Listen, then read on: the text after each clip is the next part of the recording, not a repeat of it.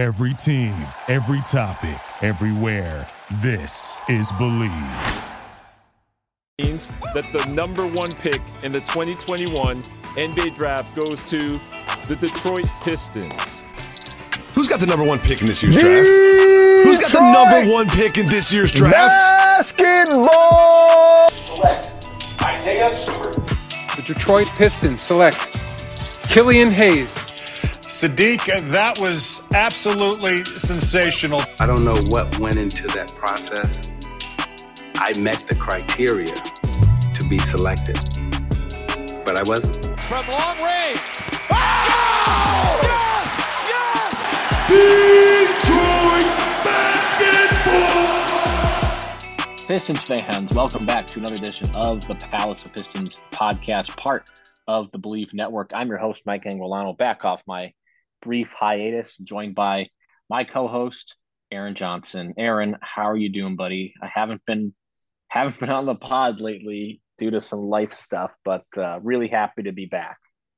Very, very happy to have you back, Mike. I'm doing well. I'm doing great because the crew, the Palace of Pistons crew, is getting together at Little Caesars Arena for the Cavs Pistons game.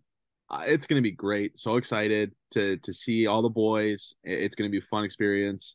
We got some Pistons stuff to talk about today, but before the game. So I'm ready to get into it.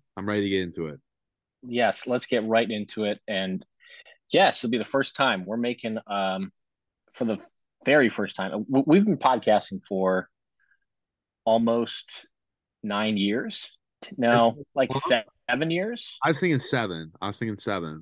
7 years, almost a decade.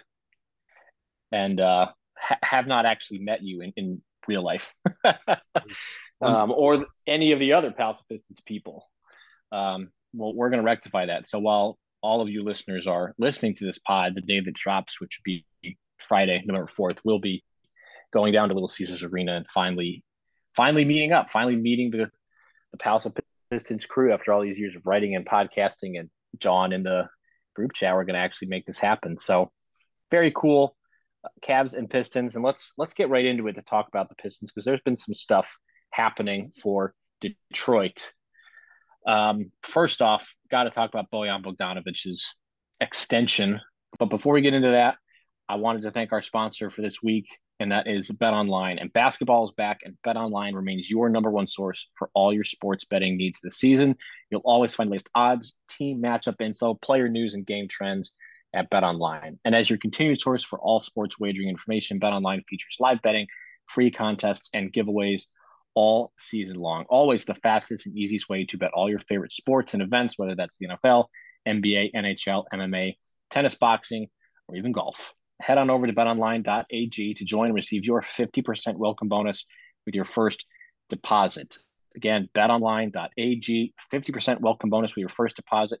If you use promo code BLEAV, B-L-E-A-V, to receive your reward. So again, betonline.ag, use the promo code BLEAV, B-L-E-A-V, receive your 50% welcome bonus on your first deposit. BetOnline, where the game starts.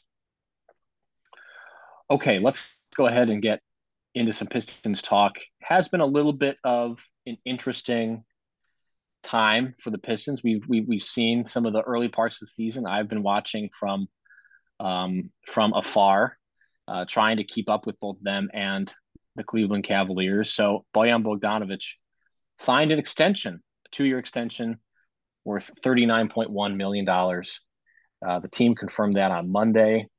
So Aaron, you know, we talked about Bogdanovic. That may have been the last podcast I did, is when the Pistons traded for him. Bogdanovic sticks with Detroit. We talked about having a lot of money available next offseason, what they could do with it. Signing him was always on the table, I think, because wings are so important, and this team was just such a poor shooting team last year. You need a wing that can come in and shoot. You know, what do you make of the extension for Detroit? I really like the decision. I think it was important to bring back Bogdanovic, to extend him. You know, I know there was a lot of discussion when the Pistons originally made the move to trade for Bogdanovic.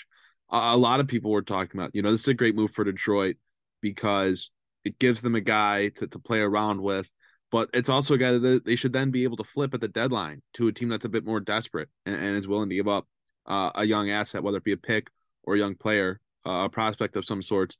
And I was really hoping that would not be the case. You know, I think the Pistons are at a point where they need to start putting together some pieces that are actually going to be here for when they take that leap. And I think Bogdanovic is a guy that can still be here when the Pistons are ready to make the playoffs, you know, hopefully sometime sooner rather than later. He's playing phenomenal basketball. I mean, 22 points a game, 50% from the three-point line on over 7 attempts per game. Obviously, you know, he's not a great rebounder. He's not a great defender.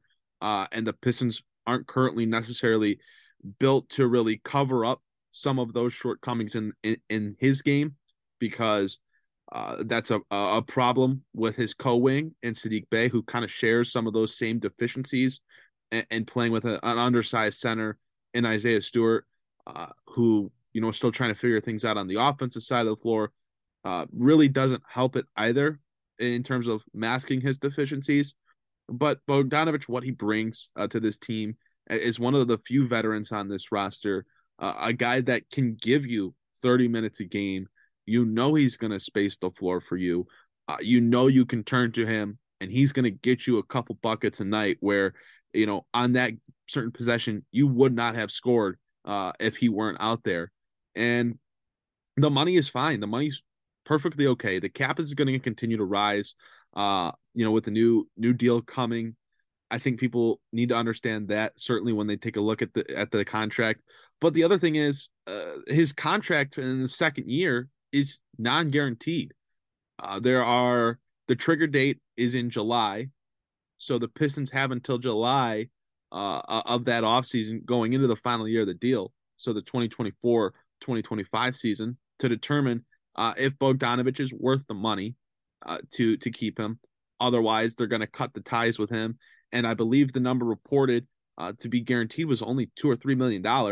So if you have to cut ties with him before the 2024-2025 season, for whatever reason, you're really not losing that much money to get him under control now for a guy whose game that I certainly feel is built to last as he ages. I mean, what he does now is what he should be able to do 2-3 years from now. He shoots the ball. He puts it on the floor a little bit. He's not a super athletic driver, but he's crafty enough to get some shots to fall inside. And then, you know, he gets to the line a little bit here and there. So I think what he does for this team certainly warranted the money. He's a good veteran piece to have. He has winning experience. And as this team starts to get better, Bogdanovic is certainly going to be part of that and be playing a role on this team moving forward. So very much for the decision to bring him back. I'm very glad it wasn't a move just to then try to flip him for a young prospect or another draft pick. I've grown very, very weary of that whole ideology as the time has gone on. At some point, you know, you have to start pushing some of your chips to the table and trying to assemble a team full of good, competent players. Bogdanovic is certainly one of those guys. It's a home run move by Troy Weaver and the Pistons. Yeah, I remember talking on the podcast about pushing your chips in and cashing in on a player who could help you win some basketball games. And they only gave up Kelly Olynyk and Saban Lee, correct? Yeah, they gave up nothing for him. Yeah, they really gave up nothing for him. It is a $2 million guarantee in that final year. So, you know, if he hits a wall at age 30, I think it'd be 35. If he hits a wall at age 35 and you're like, yeah, we can't have him on the roster anymore. You know, the shot's not there, whatever. Then they can, you know, just get rid of him. And the encumbrance is half of what I think they're paying DeAndre Jordan right now to play basketball for a different team. So it's a good deal. He's a good shooter. You need a veteran to kind of glue everybody together. We've talked about this before. We thought it was Jeremy Grant. It doesn't have the same skill set that Bogdanovic has. Bogdanovic is, you know, quite literally a two-way wing where Jeremy Grant wanted to ISO as much as he could. So you replaced a veteran wing in Grant with another veteran wing in Bogdanovic. And like you said, the stats are there. I mean, he is a potent three-point shooter. He spaces out this offense, which did not have much spacing. But he's a guy that as the you know, we saw a report from Zach Lowe about Marvin Bagley getting healthy, and that Marvin Bagley III is going to start when he's healthy, and that might put Bogdanovic back on the bench. And this kind of leads into our second topic, which is the return of Nerlens Noel kind of mucking up the rotation. But let's start with the wing rotation first. If Bagley comes back, are you going to start him at the four and then put Bogdanovic back on the bench? You're going to put Bogey at the three and put Saddiq Bey on the bench. You know, what are your thoughts on that? Because I've got some thoughts on that too, but I want to hear what you have first. I'm going to imagine we're on the same page here. I think, you know, dating back to when Zach Lowe kind of brought up this discussion that apparently was happening internally with Detroit, or maybe others around the league were discussing it. I don't see how you could possibly even consider starting Marvin Bagley over Bogdanovic. Now, I do think, and this is where I wish Jasper was here this week to talk about this, because he's been on this train for a minute now. I think there is some merit to bringing Saddiq Bey off the bench. I think you look at the second unit, and they are in desperate need of a scoring punch. We don't know when Alec Burks is going to be back. He's supposedly limited in practice right now, but Dwayne Casey's given no sort of timetable on when he will be able to return. And who knows what type of player he's going to be when he returns. You know, Marvin Bagley is going to provide an offensive punch just in terms of his ability to play the pick and roll, to finish around the rim. But he presents his own issues for the team on the defensive side of the floor. And that's part of the reason why you would take Saddiq Bey out of the starting lineup, is because he's not helping this team defensively, and he's not helping this team on the glass. That's where, and I'm sure Jasper would be saying the same thing, if I'm making a change to the starting lineup and I'm taking Saddiq Bey out of it, I'm not taking Bojan Bogdanovic out of it, it would be to move someone like an Isaiah Livers into the starting lineup. Give them a more consistent spot-up shooting threat who's going to contribute defensively more and is a capable rebounder for his size. I'm not looking at Marvin Bagley to be the solution. I think Marvin Bagley's going to play a role for the team off the bench. I think he's a guy that, you know, if he's playing well that night, you can ride the hot hand with him over someone like Isaiah Stewart potentially. But for the Pistons, as they've talked about trying to, you know, potentially go with Isaiah Stewart at the four in lineups, I don't think that's alongside Marvin Bagley. I think that has to be alongside someone like a Jalen Duren or a Nerlens Noel, who you're comfortable with defensively protecting the rim. I think Bagley, again, is just more suited for that bench big role, being a scoring threat. And obviously, you know, as the Pistons kind of seemingly are getting away from these all bench lineups, even though they went to it a little bit in the game Wednesday night against the Bucks, I think that will help sort of mask Marvin Bagley's defensive issues.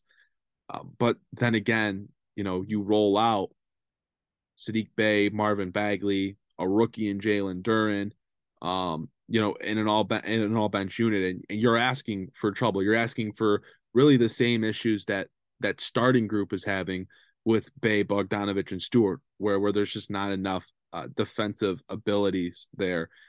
But I think, you know, Bagley coming back certainly helps this team. I don't know how much it does, because I think some people are sort of overvaluing Bagley in a sense. No, he's not a floor spacer. He's not shotting the ball well from beyond the arc, even though he's attempted three-point shots. He's so bad defensively. He just doesn't have great IQ. He doesn't play with a great motor on that side of the court. So he's just very, very limited there, and that limits the Pistons. So I think they're kind of in a position where if they have to make a move, they have to make some changes to the lineup. It probably is something like Livers for Bagley until they grow comfortable with Jalen Duren. And I don't know if that happens this year to really the extent that they want to start him. But it's a murky situation for Detroit where you just look at the roster and you're like, this roster is missing some key components, and there's too many players that have similar deficiencies that play similar positions to make up for one another. I think the real crux of the problem is that the Pistons are going to start Marvin Bagley. I mean, that's kind of the long and short of why.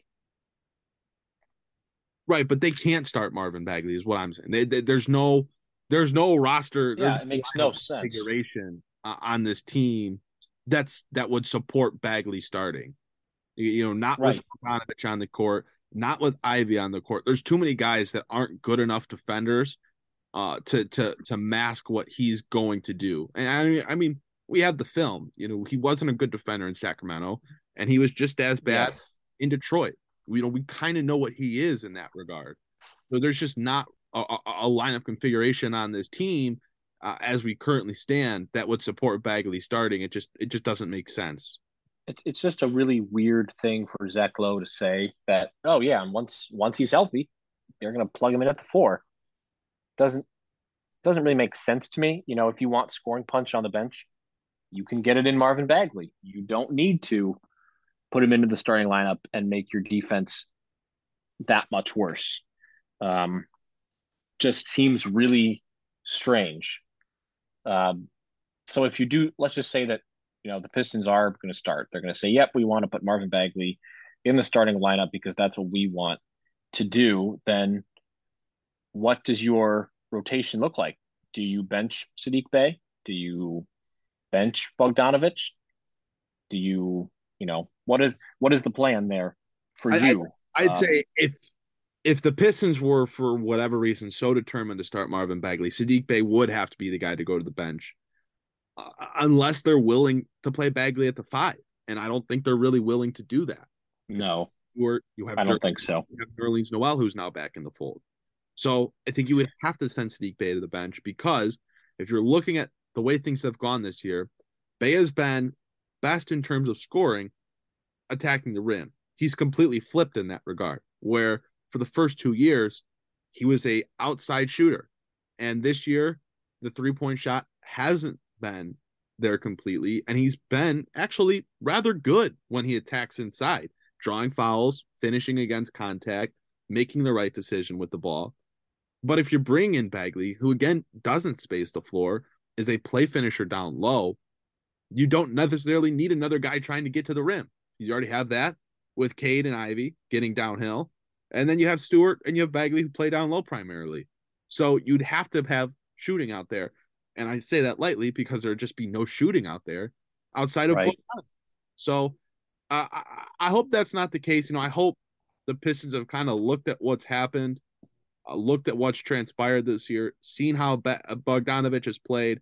I'll be honest. I've never really bought into the idea that Bogdanovic was going to come off the bench. He's just been too good of a player as a starter for too long. I mean, this guy hasn't come off the bench in a game since 2016, and he came off the bench one time with Brooklyn, and then he was coming off the bench for the back end of the year with Washington. But since 2017, 2018, he's not come off the bench in any game he's played in. This is a starting caliber player. He's a 22-point per game scorer for you right now. There's just not a world where you're bringing him off the bench for Marvin Bagley. But if for whatever reason they were so headstrong on it, that's how I would approach it. Saddiq Bey would be the sacrificial lamb in that regard. But I still wouldn't do that if I was Detroit. I just don't think it's a smart decision whatsoever. You're right. It's not a smart decision, and I don't know why that was reported as being the case. Speaking of guys that are – vets and back and healthy and might be messing up the rotation, Nerlens Noel and Alec Burks. We've talked about Burks a little bit in our group chat about how the second unit would benefit dramatically from his scoring punch. So let's start with the guards and that rotation. Alec Burks is coming back. I mean, we don't know exactly when, but seems to be ramping up. I think there was a tweet from Mike Curtis today that he's continuing to do one-on-one activities, and one would imagine that he's going to be back sooner rather than later, and barring any dramatic setback. What does the guard rotation look like with Burks back in? Who is out of the rotation at this point or having their minutes dropped? He essentially needs to absorb every single Killian Hayes minute from the beginning, honestly. I mean, Killian Hayes has just been so bad this year, shooting 17% from the field. The playmaking, with the turnovers does not correlate strongly. He, unfortunately, has just not taken the necessary steps to continue to deserve consistent minutes at the NBA level. Alec Burks, immediately day one that he's healthy, should get all of his minutes. You need shooting, you need scoring, and you just need a guy that you can kind of depend on a little. And teams don't really have to defend Killian Hayes. And because of that, the Pistons are hurting when they're not having Cade or Ivey in. And you're already trying to facilitate developing a rookie guard in Ivey. And obviously, Cade didn't start the year off super strong as he was trying to find his footing. So you can't have two guys that are still developing, are still kind of molding into themselves, and then turn to another guy who's doing that at an even worse extent in Killian Hayes. He's trying to learn how to play the game, it seems like. Trying to figure out where to dribble the ball. And that, to me, as soon as Alec Burks is healthy, has to be the move, because, you're playing Hamidou Diallo right now, who I don't necessarily love that he's getting minutes, but he's giving you better minutes than Killian Hayes. And he's averaging 13 minutes per game. So is Corey Joseph. And Corey Joseph has really fallen out of the rotation now. I mean, he played a little bit against Milwaukee on Wednesday, but he didn't play against Milwaukee in the first game on Monday night, and he was a second-half addition to the rotation on Wednesday. So he's not really in the rotation right now.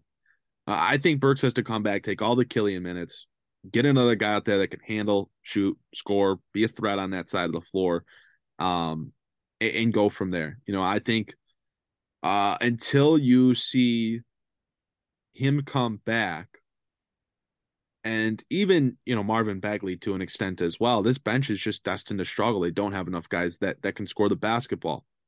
Duren is a rookie. He just takes time. He's not a polished player on that side of the court. Nerlens Noel is a defensive-minded backup big. He's not a threat on that side of the court. Right. Isaiah Livers, is good defensively, can shoot the ball. He's not a guy that's going to go out there and create offense, create shots. Hamidou Diallo. He's very reliant on other people. Exactly. Right.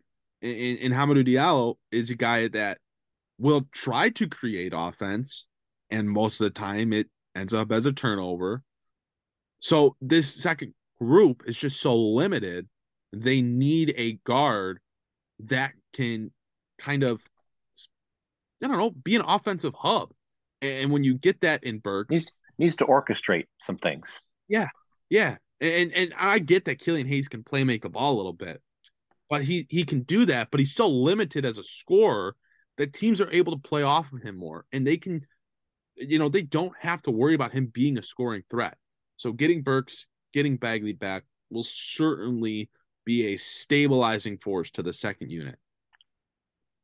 There's only one player averaging, that has a lower points per shot attempt than Killian Hayes on the roster. The fact that he's not the lowest is bad. I'm willing to guess, Kevin, I already said it, but it is Kevin Knox at 43.8. That was I guess. Killian Hayes is at 49, which is in the 0th percentile for his position. Yeah, I'm pretty speechless about it too. I didn't think in years having this discussion. I mean, Mike, I talked about Killian Hayes like he was the second coming of prime Goran Dragic, prime Ricky Rubio, like has a little bit of James Harden in him. Like I talked about him like that. I mean, look at what he is in year 3. I didn't think we were in this discussion. We talked about making sure that people talk themselves off the ledge, because point guards take an extra long time to develop. It's just how it is. They take a long time to develop, usually. Yeah, I mean, you might get your Ja Morant type guy who's just an athletic freak and doesn't have to rely on being, you know, a super potent passer or a perfect three-point shooter or anything like that. But that's rare. Most of the time, point guards take a long time to develop. We're seeing regression, though. No, it's exponentially worse. I mean, his points per shot attempt last year was 93, which is in the 12th percentile, which is trash. That was marked improvement from his first year. Now that 93 is like cut in half. It's worse. You know, his turnover rate has increased. His turnover percentage is at 17%. That's higher than last year. He's obviously averaging far fewer minutes. So to have a higher turnover rate with fewer minutes per game is really bad. And the hope was that some of the pressure was going to be off his hands this year, because he wasn't going to be starting. He was going to be playing in the second unit. And you know, I hate that we're piling on this guy right now, but it's just a matter of fact at this point. Like, he's been the worst, or one of the absolute worst, everyday rotation players in the league this year. He just has. And I don't want to be having this discussion, but that's the matter, like, right now. And well, it's, you know, it factors into our discussion of Alec Burks is going to come back. You're right. He needs the Killian Hayes minutes. Unfortunately, the second unit just can't operate without somebody to facilitate and have the threat of scoring the basketball. Jalen Duren, like you said, very reliant on other guys to score. You know, Isaiah Livers, very reliant on other guys to score. Hamidou Diallo needs to be more reliant on other people to score, because, you know, he's wants to isolate and handle the ball. Everyone else is just, you know, they're in the starting lineup or they're able to create for themselves. I know that they want to try to stagger Jaden Ivey and Cade Cunningham, and that's probably the best way to go. So, you know, maybe Jaden Ivey is one of those guys that is playing with reserves a little bit more often to get, you know, some of the pressure off of Cade. And Jaden Ivey can go and create his own shot or get to the rim. He's very downhill oriented. But the fact of the matter is Killian Hayes is just flat out killing you offensively, and he's not good enough defensively to make up for that offensive loss. It's just how it is. And it's the sad reality. And I don't know what you do to energize his offensive game. He scored 24 points in a preseason game, and I thought, uh-oh, he's here. He figured it out. He solved the problem of not knowing what he's doing when he gets into the paint. That problem is evidently not solved yet. So, yeah, I agree with you. Burks has to take over those minutes. And what about the big? So with Nerlens Noel, I think he's probably trade bait, because Jalen Duren's been pretty darn good, being so young. He's been pretty impactful already.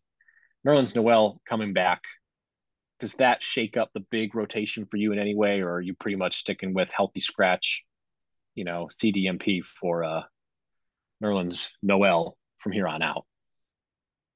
It's tough, because I think Noel gives you some good things. You know, I think his ability to kind of anchor a second unit's defense, be a rebounding presence, I think that's important. But you can't deny minutes to Jalen Duren. And if the Pistons aren't willing to use Stewart more as a four with those two in the fold, it's very difficult to see a path where all three of them can get minutes every night. It would just be quite odd. I don't know how it would work unless, you know, Stewart goes down to playing, you know, 5 to 8 less minutes, and Noel and Duren kind of split them. I just don't know how it works. It's, you know, you try running 11 deep if you're playing a third center every night. It gets a lot more difficult to do. So unless they're willing to play Stewart at the four more, and try him in some two big lineups, I think Noel is going to be the sacrificial lamb in that case. I think you have to play Duren. He's a part of your core moving forward. He needs the minutes on the court. And I think Noel obviously, can be flipped if that's deemed necessary at the trade deadline. So I think Noel, if you're only playing two of Stewart, Duren, Noel, I think Noel's the kind of the odd man out. But I do think he provides some nice things for you as well. So I'd be looking to say, look, we got to figure out if Stewart can play the four, because what we're doing right now is not working. We're 2-7. We got to start trying some different things. And I think that's a way to do it. It might not work, but you got to give it a chance, right? You talked about it all offseason. You made the decision to trade assets to acquire Jalen Duren, knowing you just drafted Isaiah Stewart a few years ago. You spent all offseason saying, look, Stewart's going to be able to play the four. That's part of how we want to build this team. So you got to start practicing that and seeing if it works. So we'll see. I mean, it sounds like Duren's going to be back in the fold come this weekend. If not, maybe just a few days later than that, some point next week at the minimum. We'll see what the Pistons plan is. I hope they at least try it out a little bit. I think it's worthwhile, because I think Noel provides you something on a nightly basis. Oh, he's definitely a rotation level player for sure. The problem for him is that you've got guys above him that you kind of need to figure out what you have. You mentioned Isaiah Stewart. You need to figure out if he's a 5 or a 4. He's taken 38% of his shots are threes. Last year was 9%. He's making an attempt to do something different, to be a 4. He's hitting 26% of his threes, but he is attempting to make, some sort of change by being a three-point shooter, by being a stretchy 4. Whether that happens or not, hard to say. He's trying right now. So far, results are not quite there, but, Isaiah Stewart does provide stuff for you, like you said, a night in, a night out basis. Nerlens Noel does too. And then with Jalen Duren, he's playing well enough that, I kind of thought he'd be a little bit unseasoned coming into the season, just because he was maybe the youngest player in the NBA. And a lot of times it takes some time in the G League for some of those super young guys to come in and make an immediate impact. But he's making an immediate impact, rebounding the basketball, being able to finish down low. Obviously he does all of his damage in the paint.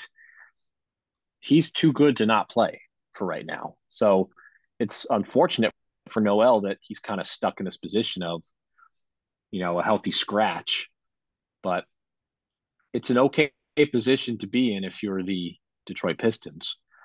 But it is tough. It is, I do feel for him, but you acquired Duren. You want to see the different combinations of players that you could put together that make sense. Bagley's coming back too. Didn't even talk about Marvin Bagley. That's the guy you just signed. You got to see what he's able to provide, if anything, on the offensive side of the basketball. We already know what it's going to be defensively. So, no, it's tough. I don't know. I don't know if they play him a little bit more to see if they could try to trade Noel, kind of like how we thought about Bogdanovic.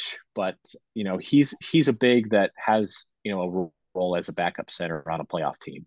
Right. Might have some other opportunities elsewhere. Right. Noel is a guy that belongs in a rotation. If it's for a team that's losing a lot of games right now and has a couple bigs already on the roster trying to develop, I don't know. But somewhere he has a rotation, a spot in rotation. So it just comes down to if Detroit's going to try to make it work with some different guys out there and trying some different lineup configurations, or if, they don't want to try that and are going to end up moving them. Yeah, and it wouldn't surprise me on that. But again, you got to see what you have out of your young guys and move on from there. It'd be really helpful if the younger guys were playing better. Looking at you, Killian Hayes, make these decisions a lot easier, but unfortunately, not always the case. Yeah, I think that's... Yeah, Anything else you want to touch on before we wrap up this edition of Palace Pistons Podcast? No, honestly, I'm just kind of counting down the hours until Friday night. I'm so excited to see all the Palace Pistons guys there, and it's going to be a fun night for sure. And I'm excited to watch the Cavs too. I mean, you know how in I've been on Donovan Mitchell since he was a prospect coming out of Louisville. But I mean, I was talking about it, you know, this past offseason when he was available. I was saying Detroit should try to put together whatever package possible outside of Cade Cunningham to go get him. I really wish they would have, because he's just a phenomenal player. Cleveland is a contending team. Darius Garland is awesome. Evan Mobley is a phenomenal young prospect. Jarrett Allen's good. Like, they're just such a good team. And, you know, now that they have Donovan Mitchell, I can't even hide it anymore. Like, I am just a pseudo Cavs fan at this point, which is just a terrible thing to say, you know, as a local Detroit resident, but it just kind of is what it is. They have so many fun, good players, and they are going to be good for a very, very long time. In a league of increasingly unlikable teams and players. Right. Like the Suns and, as of today, the San Antonio Spurs and, you know, the Brooklyn Nets are the most unlikable team. Like, the Lakers are climbing the likable scale every day, which is really, for me, not something that happens. I don't know if I'll ever be a Lakers guy with it's just not a great group over there either. Yeah, they're all, but you're right. The point stands, a lot of unlikable. You know, Russ is doing fine coming off the bench. He's playing a lot better. I like Darvin Ham. That place still has a ton of problems. But, you know, they're climbing the likability scale because everyone else around them is just falling off of a cliff, you know, Suns and Spurs. And you want to jolt up the likability scale, you just go out there and you sign Mitch McGarry. You get him in your Then you're the top of Aaron's likability scale. That's climbing. Likability scale. You want to fall down, you sign Steve Blake to anything. Seriously, you bring him in as a consultant, as a coach, anything. I wish death on your franchise. Disaster, just incoming.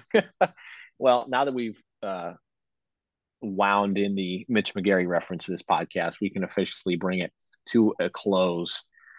I want to thank our sponsor, BetOnline, for once again sponsoring this edition of the podcast. And if you have forgotten from earlier in the show, head on over to betonline.ag, receive your 50% welcome bonus on your first deposit using promo code BLEAV. That's BLEAV. We'd really appreciate it. Helps support us and helps support BLEAV, who's been nice enough to let us do this show for now over a year on their podcast network. So for my co-host, Aaron Johnson, I am Mike Anguilano. Thank you so much for joining us on this edition of the Palace of Pistons Podcast, part of the Believe Network, and we will see you all next time.